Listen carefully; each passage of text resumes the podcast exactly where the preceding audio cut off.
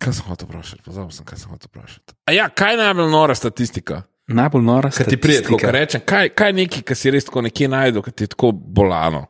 Bolano. Mislim, na dober način. Mislim. Ja, ja, ja. Uh, Katrina Srebotnik, ja? da je dobila prvi turnir v vseh treh kategorijah, ki je igrala, med posameznicami, v dvojicah, po mešanih dvojicah. Ja. Ja. Prvi članski turnir, ki ga je igrala v vseh treh kategorijah, da ga je zmagala. In zaradi tega je prišla v Guinnessov knjigo rekordov. Nice. A res? Ja. To pa nisem. Čakaj, prvi turnir, ko je šla V igrati. članski konkurenci, seveda. Ja. ja. Prvi članski, ko je šla, recimo, je, je dobila turnir. Tako je. Na VTA turnaj, Tako. to pa eh, niti. Ja, mislim, da je takih šest, se mi zdi, Ampak ona je bila posameznic. prva. Ja, Ampak potem je ona še v dvojicah bila prva in v mešanih dvojicah prva. Ne. Tistih je fulman turniral, ne. ampak Ja. ja. tudi to je uspelo. Se pravi, ona je šla prvič, ko je šla mešane dvojice, ja. Ja. je dobila turnir. Izmaga. Tako. In kaj je zanimivo, ne, potem pogledaš ti, meni so všeč ti pogledaš zgodovinski hitrostni rekordi, ki mladi športniki pri 18, 19 nekaj dosežejo, ne, zelo pogosto potem ne dosežejo rekordnih karier. Seveda, Kate- Katarina s- kariera je še vedno zelo dobra, ne. 5-6 Grand Slamov dobila v dvojcah, kar ni mači kašelj. Ampak, če pogledaš pa to, to vrstno Statistika pa potem pogosto se zgodi, da potem ti športniki, ki na začetku karijere nekaj dosežejo, pogosteje zgorijo kot ne, tako, ali pa ne dosežejo tega potencijala, na katerega bi sklepal po teh hitrostnih rekordih. recimo to. A pa se ti zdi, da je to samo športniki, ker recimo jaz sem zadnjič bral en eh, članek. Uh, zelo uh, v nekem zelo znanstveni reviji, misteriji. In, uh, ne, dejanski članek je bil. Da. Podobna stvar je uh, pri otrocih, ki so jih zelo hitro začeli uh, hvaliti, pa izpostavljati, da so pametni, ti ta je pa genij ali pa to. Spravi, neki otroci, ki so pokazali zelo zgodaj, da so pač malo bolj, I guess, inteligentni kot drugi, so jih zelo hitro začeli hvaliti, in potem so z leti v bistvu niso začeli skozi boljših dosežkov imeti, ker niso tako dobrih navad. Ker smo o navadah veliko govorili, niso dosti dobrih navad razvili, in posledično jih presežejo drugi otroci, no, kasneje v življenju. Na to sem večkrat pomislil, ko gledam kakšne, uh, kakšne vi- YouTube uh, preglede, recimo filmskih zvezdnikov, ki so bili kot otroci, so izpostavljali. Ne, ta, Aha, aha. ta homolan, kako mlaži mi, Kevin. Makali kaki. Makaki kaki. ne. Macaulay Culkin. Recimo en izmed primerov, pa recimo tale, ki je bil šesti čud, uh, Oh, Joel Osment. ja, ja, ja. ja. Pa gotovo je še ve- v poprečju bi rekel, da je takih primerov več. Ne. Se zanima vprašati, zakaj ne. Ker so recimo ti otroci hitro izpostavljeni drugačnim okoljem, na nek način nenaravnim okoljem. Ne. ja, ja. Eh, ja. Recimo zelo me je zanimiv primer, gotovo poznate telovatko Simon Biles. Mhm. To je tako, ki je na olimpijskih rekla, da ne, da ne more, ker je. Tako, mi je fascinanten primer, ker je uh, pogosto, ko je odraščala, se je mogla doma šolati, ker je trenirala ne vem, 20, 25, 30 ur na teden, in je potem, ko je odrasla, je potarnala, da je pogrešala te osnovne stvari, ki se nam zdijo samoumevni, kina, popodanski s prijatelji, uh, ta valet, ta maturantski ples. In dejansko si odraščaš čist neki drugi družbine. Ja, ja. uh, meni je fascinantno, kdaj mladim športnikom prenese ta pritisk. Ne. Tukaj nekaj staršev med nami, ne. vemo pa smo videli ne, na tribunah otroških tekem mlade starše, ki zahtevajo uspeh, pa potem trenerjem govorijo, zakaj ni za mojega otroka igro in tako naprej, tri pikcen. In mi je fascinanten uh, fenomen norveškega športa, ki so itak kralji nordijskih športov, tekov, biatlona in tega, ampak nekje do 16. leta, ko imajo tekme, niso važni rezultati, važno je gibanje, važna je kultura. Uh, Ker se mi zdi, pa, da če imaš kakšnega bolj avtoritativnega trenerja, da lahko potencialnega dobrega športnika na ta način uničiš. Ne? Ja, ja. Mislim, vse mora biti ujetne, da dej počakajte, ne, dejte jim urodje, naučite jih vse te zdaj, drugače je ujet.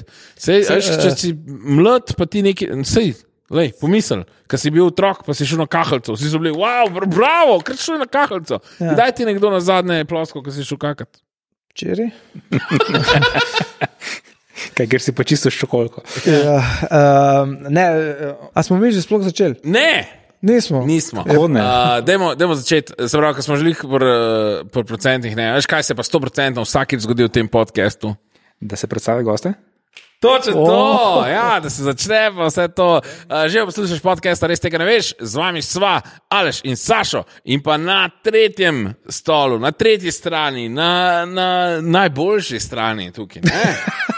Se sem to res privilegij. A ne, ne? A ne, ne? Ja, seveda. Uh, Slako Jarič. Ej, Hvala za povilo. Zanj smo rekli eh, podcaster, pa, pa novinar, če se ne motim. Ja. Kaj bi pa tokrat izpostavil? a? Kaj bi to, kar se bi Pisatelj? Pisatelj, ja, pisatelj. Pisatelj, pa Pisatelj. Še, še kaj?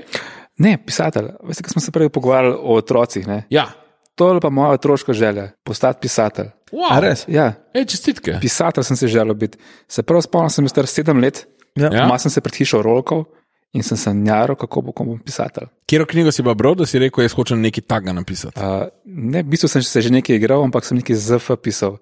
Uh, Mulci smo gledali te- tiste neke filme, znanstveno fantastične Ja. ja. in tako potem. Kaj je bilo? kar Ti mi vidiš, nekaj dar povej, kaj si pisal. Uh, Uh, naslov je bilo 7 sekund v prihodnosti. okay. Ja, Spet, ki- že takrat je bila številka v naslovu, ne Sedem? morem verjeti. 7 sekund. In je v bil prihodnosti. kaj, glavni junak je Uh, 7 sekund Ste videl. gledali, prihodnost. kdaj je Flash Gordona? Ja, Ja, sem se ful slabo spomnil. Uh, kopija Flash Gordona pa Tora. Evo, tako, neka taka kombinacija je bila. Se pravi, številke so pa skozi že od takrat. Ja, ja. Zanimivo, da si hotel biti pisatelj, ampak so pa številke bolj uh, ja. te zanimale. Ampak recimo, da se mi je zdaj otroška želja. no, se ti je Na stare leta uresničilo se- se ti je. Ja, se mi Na s- je. Bravo. Ja. Se pravi, pižama je človek s črkami, ti si človek s številkami. Tako, Ja. kaj smo mi dva? Mi dva smo tu.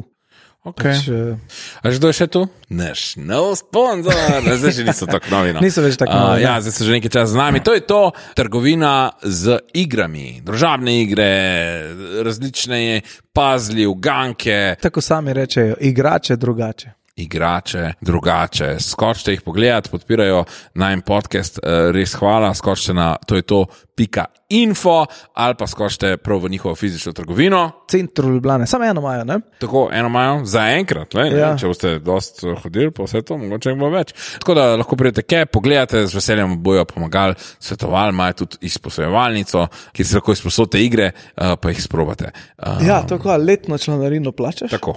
in si lahko sposojaš igro. A Seveda to. Ne. Meni je bilo to tako, da enkrat Ja. A ni dobro? knjižnica. Ne, prav eh, oči sem odprl. ko Ja, sem- ja, ja, res, in res. lahko sprobaš pa vse to, pa, pa ki, vidiš, kje so zate igre, pa kje ne. Ja, da ne Priporočam, nabaviš, no. da ne nabaviš res vnaprej uh, nekaj, kar ti ne ustreza, pa pol ti sam na policiji, ampak si jih vzameš in uh, ful dobro fora. Ja.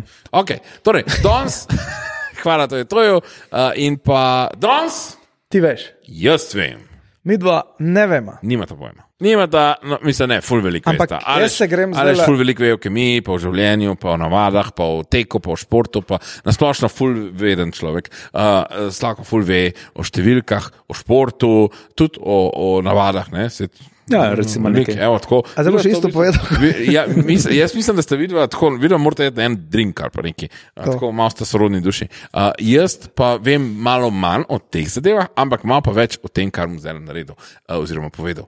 Torej, Jaz napovedujem, da ima tole ugotovila v manj kot petih minutah. a res? Ja, Jo, gotovo, gotovo. O, ok, jaz sem dal okay, pet minut štopat in kdo ali kaj je Walter Arnold? jaz bom uh, dal drugo besedo, ti pa ta prvo ugotoviš. Pa ja. Walter Arnold. To lahko pač vprašam, to je, iščemo osebo. neko osebo. Ja, to je neka oseba. To je nek, iščemo, kaj A je to ta oseba, ta oseba- eh, eh, realna? Zakaj? je Zakaj? resnična. To je, to je resnična oseba. Ja, Je bila, Ose- še vedno to, živi? To je, Bila. to je bila. bila. Jaz sem te pa razumel, če je bela, To je pa bilo. malo. da je to kakšen izumitelj kakšnega streljnega orožja. Mislim, da imaš šuno Walter pištolo nekaj je. od eh, Jamesa Bonda, je Walter PPK. Wow, se mu reče, okej, ne? vidim, da sem- ja. Ja, Ni, ampak ni to ta ni pa Walter. to. Ne, ni Ni za to. Walter. Uh, to je dejansko oseba, Walter Okej. okay. je ja, Ja, pri, pri- živel, ne živi več. In eh, iz nekega razloga je Arnold, je, zanimiv. Ar Arnold je primek. Arnold je primek, Ni, uh, ni ime. okay. Arnold bi t- človek prvo poštudiral eh, na nekoga, ki nima tu verjetno nebene veze. Švarcnega. Švarcenega. Ni švarcnega. Glede na to, da ga nihče od naju ne pozna odprej, ni tako slaven, Ne. ne. ali je znan zaradi svojega izuma kakšnega. Uh, ne, jaz niti ne bi rekel, da je zares znan. znan. Bolj, jaz tudi nisem vedel prej. A to je najbolj slaven kibic na svetu. Ne, ne. Je pa najbolj slaven neki. A je ta slava nastala na ključno? Ja, Ja. Ni hotel on biti slaven, ampak je nažalost bil slaven. Ja, tudi spet ne bi rekel, da je slaven. No, ja, pač nekje. Zanimiv nekje, je, iz neke, Ja, ne, Ja. ja. izstopa je po nečem. izstopa po nečem in ne, ni za nalaž hotel izstopati. Pa je to zdaj njemu kul, cool, ta, da, da izstopa ali ne. Jaz mislim, da mu je vse en, ker je mrtev, ampak Ko je živel, Ko je bil. ko je živel. Je, eh, mislim, da ne vem, takrat pismo. V tistem trenutku, ko se je to zgodilo, mu verjetno ni bilo kul. Cool. Pa pa zlejte, ne vem, meni se zdi kar kul cool to. Meni se zdi to kar kul. Cool. torej Meni je zaradi, tako zanimiva. zaradi neke njegove lastnosti, Um, k- eh, naprimer, kaj misliš? telesna lastnost, da bi bil ne vem, velik 230, Ne, 240. ne, ne, za- ne, On ni. izstopa po nekem dejanju. Ja, neka stvar se je zgodila. eh, Enkrat. Enkrat.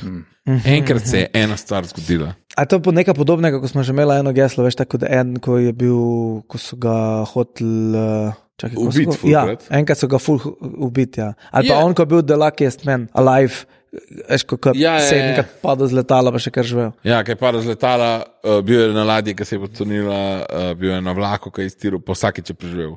Mislim, ja, na ta način je za- nekaj se je zgodilo, zakaj je on zanimiv.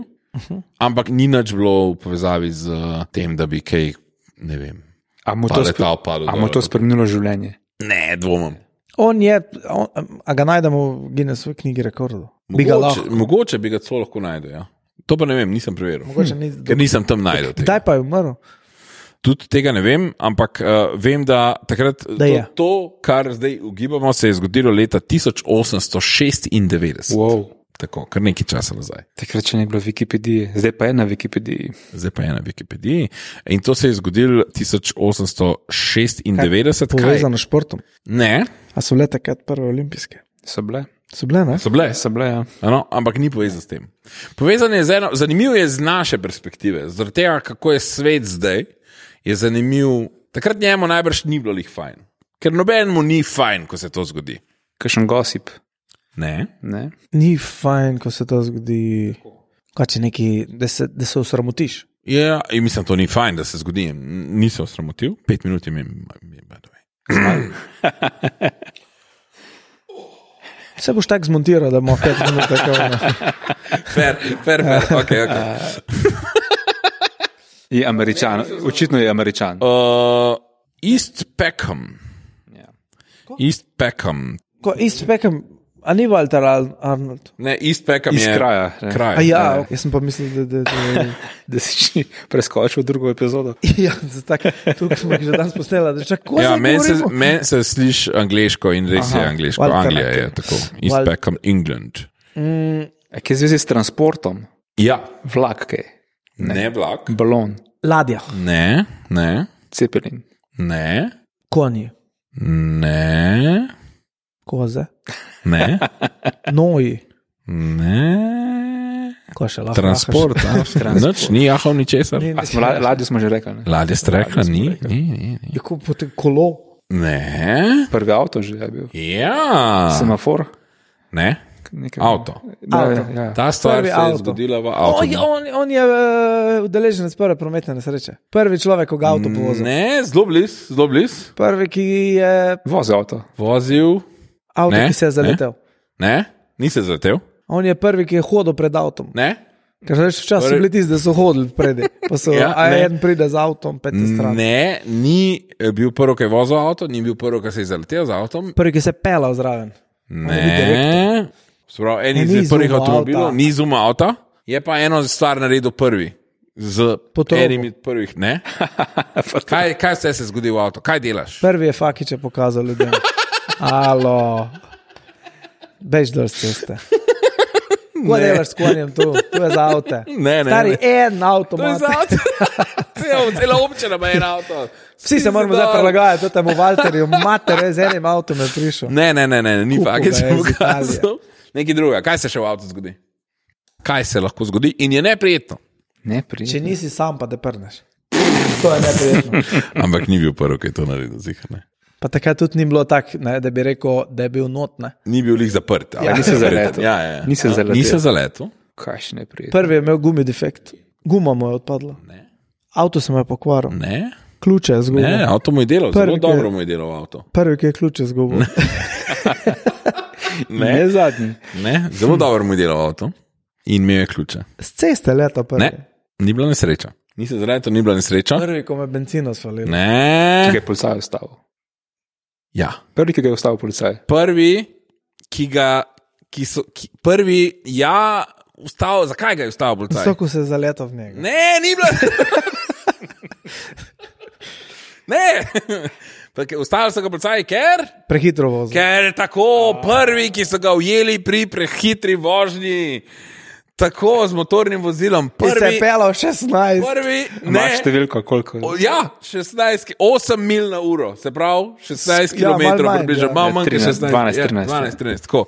Se pravi, Walter Arnold je prvi v zgodovini, ki je prehitro vozil in so ga ujeli. Uh, vozil se je z avt- enim od prvih avtomobilov uh, in uh, njegova dejanska novica v časopisu je bila: gospoda Arnolda so opazili, ko je vrtoglavo pospeševal.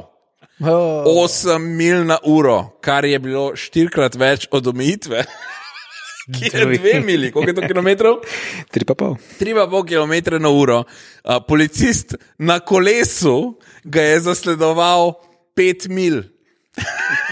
a to je bil skoraj prvi pubek, To je bil, skoraj prvi, to je bil prvi, Neuspešen pobeg. tako neuspešen pobeg. prvi Samo- uh, kar čez. Ne? Tako prvi kar čez na svetu in prva predvidevna kazen. Mogo, čeprav mogoče takrat sploh še niso imeli kazni.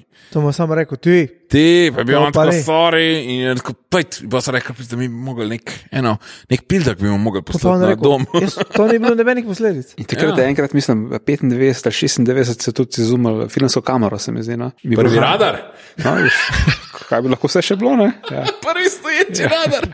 So ga s- Snemali smo te stare. Šimce se, tako. kako je to sploh? No, to je prvi, prva prehitrena vožnja z avtomobilom. Evo. Prvo prehitro. Prvi. A? A ni dobro? So vaju kdaj ujeli? Kaj? Če so vaju kdaj ujeli, Ker so hiter, prehiter vozila. Ja. Vozila. Seveda. To. Sem dobil že po- položen sem dom. Ja. Ja, tudi to. A ti tebe niso še? vso so. A ja, ne. to- A so te Ste veliko? veliko slišali? Ne, ne, enkrat ali dvakrat. Ja. Pa je to nekaj minimalnega. tako da. Ja, ja, ne. Sem saj- šel pa hitreje kot 8 mil, to pa res. Ja, to je pa kar. Meni je ta, ta, ta, to, uh, Ta ja. številska perspektiva. no. tako, ne? to, to, da je 8 mil. Ja. Ker danes je bil kaznovan za to. vrtoglavo pospeševal na. Mene, mene so v dveh dneh enkrat vlovili na telefonu, pa ne da bi zaprškal, ampak pogovarjal sem se. Ne?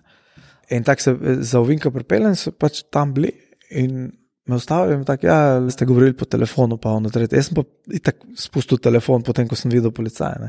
Mhm. Pa sem tako rekel, ne, to pa ne vem, če drži. Pa ona je rekla, ja, tam zadnji je ena kolegica, ki je uh, tam čekirala, ne? pa je, ne, tako da ste bili na telefonu. To pa ne vem, naj tako malo še bluzim, popolnam, ko lahko pogledamo zgodovino klicev. Ne, ne. Tak, veš, vmes se pa slišalo, ko nisem uspel vgasniti, ko naša mati bila tako, halo, hej, halo, ali. Sam jaz tako le pritisnem, pa tako. Mogoče sem bil na Tle, telefonu. tukaj imate. Noš v No, hrbet, družinski. Ja, tako res tako. Mati, Ker- bad time. Ker pošljete domov v šmarje tole. Ja, Ja, kar da malo pristavo, dajte. Ja. ja ne, ja. Ja. telefonirati pa vozite. ne. To je lekcija tle. Ne, se je, se to ni zdaj. To je bilo Uh, izven serijsko. Ne delaš tega za res. ne, ne delam tega, ampak se pa kdaj zgodi. Ja, z- ono, se mi je že kdaj zgodilo, da ne bom zdaj preveč pameten. No. Tako. Ono, ampak, Pa se zdaj imaš v avtu vse, a ni? To sem bil v Patriji, takrat a, ona Patrija nima. Okay, okay, okay. Mislim, Patrija. Patrija, to je, on Ljubkovalno reče, Patrija Ja. reče. ljubkovalno reče njegovemu uh, Land Roverju, ne? Ja. Tako ja, kama tega. Sem pa videl par dni nazaj uh, članek, ne vem, ki je, da tri četrt ljudi uporablja v avtu telefone. tako Da, ja. Ne tega dela, to ni ok, ljudje. Ne, ne, ne, To ni itak, okej. okay. ne, ampak Če telefonirate v avtu, dajte voziti 8 mil na uro. ok, nekaj noga ste zvedla. Absolutno. Ja. Ja, je bilo kul, cool, ne? Ja. Lepa, zelo lepa trivija. Mene to, mene taka dobra trivija zadeva. Kul, cool, nekaj noga smo se naučili. Drži, Slavko, povej še, kje te lahko ljudje najdejo, oziroma kje lahko kupi tvojo knjigo. Na Poslušaj spletni podcast. strani RTV so vsi članki, kolumne, dva podcasta, številke SOS odmev, knjige pa na enka.si, statistika za začetnike. Uh, koliko imate rada številke? Ne, zakaj roke, razen na eh, tehnici. Tu še. Uh, morda, morda ti bodo te številke bolj všeč. evo. Bojo, ok, bom z veseljem. Prav pa poslušal. Ja, sploh nismo, zdaj v treh tednih nismo sploh prišli do SOS odmeva. Jaz sem reden poslušalec, deli z Istokom Frankotom, so mi sploh eh, ljubi, zato ko pač uh, basketbol A, spremljam. basket, res. Oh, Ja, ja, ja. še kola. Kak? Še kola. ja, tako je. Ja. In uh, isto, kar res postreže z nekimi Ne, ne, res takimi številkami, kot tak, Jezus, kje pa ti to najdeš? A smemo v duhu odkrivanja novih uh, znanj in podkastov in vse to, mogoče v parih stavkih opisati oba podcasta, da mogoče kdo, ki ne posluša, pa ne pozna, da mogoče lahko ve, o čem so, ja. Ja. da pa pridejo poslušati. Ne? Ja, uh, Številke so. Številke so podcast, ki se ukvarjajo s temami od uh, športa do znanosti, od veselja do vesolja, kjer besedo dobijo kompetentni gosti, ki se spoznajo na posamezno temo. Hm? Se pravi, midva nikoli ne bova gost. Ne, ne, Ne. ne. ne da ne, ne, da ne. Ne, ker, še, ne. ker je vedno To bom nekaj. zrezal, bom ven, pa ne, ne, ne. ne, ne. ne. Ne, da ne. Seveda da lahko. Ker je vedno nekaj rdeča nit. Letos je sreča in nasmehi na vajnih obrazih kažejo, da sta srečna. Tako. Ja, eh, in je tako bolj splošen podcast, ni časovno vezan, časovno vezan pa je ta SOS odmev, ki se pa naveže na kakšne športne dogodke. Sploh eh, Tour de France, kolesarstvo je kar aktualno, oziroma zanimivo, pa Liga MB in Istok Franko, kot omenjeni, ki res, eh, res rastura številkami in svojimi eh, teksti tudi v ameriških medijih piše o MB, Darasu in Dončiću. Ja. A. Ja. Ej, hvala, da si prišel trikrat uh, za Zabavno je bilo, res hvala vam. Ej, hvala tebi. Ja. Um, jaz sem full živo, full sem se naučil o številkah, uh, full enega športa je šlo tle čez. Uh, To, to, to, on je povedal. On. um, hvala, Aleš. Ja, hvala tebi, Sašo, da si. Ali neko moram zapovedati? Jaz vem, da za komičen efekt jaz tukaj neki trešam šport pa te zadeve. Ampak ti si drugačen, full velik ljubitelj. Ne, ja, nisem. Spremljaš. Ne, eh, na polno skok. nisem.